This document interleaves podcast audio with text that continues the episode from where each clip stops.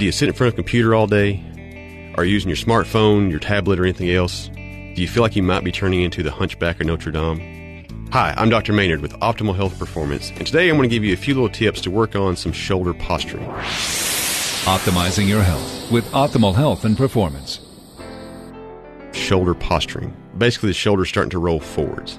Why is this an issue? Well, one, just looking at it, it changes your posture. So just to look, visually look at someone, they have the shoulders forward, they have this poor looking posture. They don't have a confident posture. So that aside, that's something that's a benefit, but not the main reason we're doing this, obviously.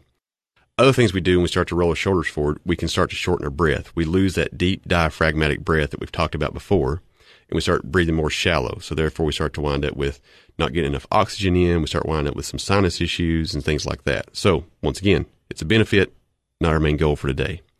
How do we do this? We're going to do something called a self release. Okay. You can call it a massage, whatever you want to do. You can use your hand. You can use a tennis ball. You can use a baseball, a cross ball, whatever you want to do is fine. But we're going to put that ball or your hand on a muscle called the pec minor. The pec minor, roughly defined it, if you will take your fingertips and put them on the front of your shoulder and with your palm going towards your heart, kind of like you're almost doing the Pledge of Allegiance, but you're offset. Okay, roughly your hand right there is about the pec minor area. If you still need, still confused, don't know where it's at, go under Google Images, type in pec, P E C, minor, M I N O R. You'll find it. So you're going to put that ball, your hand, whatever you're going to do, you're going to massage that area for about 30 seconds on each side. As you work through there, you're going to find some knots. They're not going to be very happy. You're not going to be happy while you're doing this.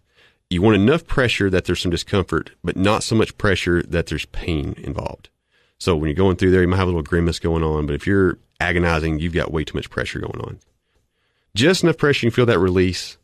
30 seconds through there, kind of work that muscle through. And then just to reverse that, whichever side you start on with the pec minor, once you do a 20 or 30 second release, obviously go to the other side and do 20, 30 seconds on that side. Then the next thing you're going to do is you're going to stand up good and straight. You're going to bring your elbows to your side and bend your arms at 90 degrees. Okay. Kind of like you the old, when you're a kid playing pistols with your friends and stuff like that. So you're going to stand up tall, shoulders back, elbows to your side, uh, arms bent to 90 degrees.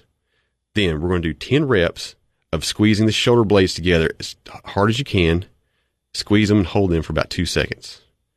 You're going to do about 20 reps of that. Then on that last rep, you're going to hold the shoulder blades together. And now with your hands, keeping your elbows to your side, you're going to rotate your hands outward or towards your back. I'm not worried about how far you can go, I want you to go into that, hold that position one to two seconds.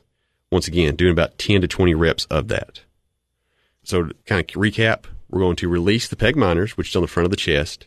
Then we're going to activate the back muscles, the mid back muscles, some of the shoulder blade muscles and things like that, part of your rotator cuff. You're going to release the muscle with your hand, with the ball, however you want to do it, 20 or 30 seconds each muscle. Then, good and tall, elbows to your side, arms bent to 90. You're going to squeeze your shoulder blades together for about 20 reps, holding for about one to two seconds. It's a really strong squeeze. Then on the last rep of shoulder squeezes, hold the shoulder blades together and then rotate your hands outward or away from you. Once again, 10 to 20 reps for about a one to two second hold.